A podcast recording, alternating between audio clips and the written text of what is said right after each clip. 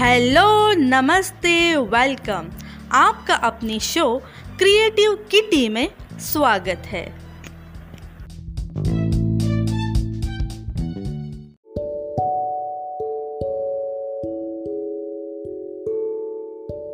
Friends आज के इस एपिसोड में आप सभी का स्वागत है। आज के इस एपिसोड में हम बात करने वाले हैं चाणक्य की तीन छलनी के बारे में। तो चलिए शुरू करते हैं। एक बार चाणक्य का एक परिचित उनसे मिलने आया। और बोला, क्या तुम जानते हो कि मैंने तुम्हारे मित्र के बारे में क्या सुना है? चाणक्य ने उसे टोकते हुए कहा, एक मिनट रुको। इसके पहले कि तुम मुझे मेरे मित्र के बारे में कुछ बताओ, उसके पहले मैं तीन छलनी परीक्षण करना चाहता हूँ। मित्र ने कहा, तीन छलनी परीक्षण? चाणक्य ने कहा जी हाँ मैं इसे तीन छलनी परीक्षण इसलिए कहता हूँ क्योंकि जो भी बात आप मुझसे कहेंगे, उसे तीन छलनी से गुजरने के बाद ही कहे। पहली छलनी है सत्य। क्या आप यह विश्वास पूर्वक कह सकते हैं कि जो बात आप मुझसे कहने जा रहे हैं, वह पूर्ण सत्य है? व्यक्ति ने उत्तर दिया, जी नहीं। दरअसल वह बात मैंने अभी अभी किसी से सुनी है। चाणक्य बोले तो तुम्हें इस बारे में ठीक से कुछ नहीं पता है। तो आओ, अब हम दूसरी छलनी लगाकर देखते हैं। दूसरी छलनी है,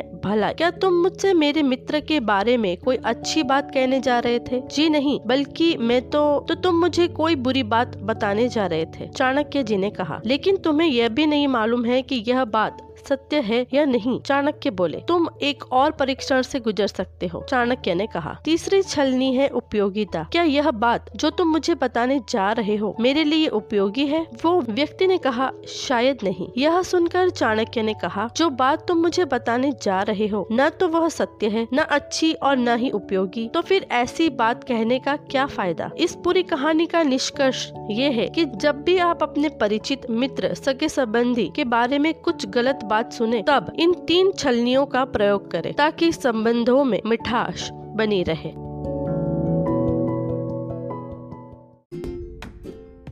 फ्रेंड्स आज का ये एपिसोड आप सबको कैसा लगा? ये कमेंट्स करके ज़रूर बताएँ। और अगर आपको ये एपिसोड पसंद आया हो तो अपने फैमिली और फ्रेंड्स के साथ उसको ज़रूर शेयर करें। और अगर आप इस चैनल पर नए हो तो हमें फॉलो कर लीजिए और बेल आइकॉन को प्रेस कर दीजिए। आज के एपिसोड में इतना ही। अगले एपिसोड में फिर मिलेंगे।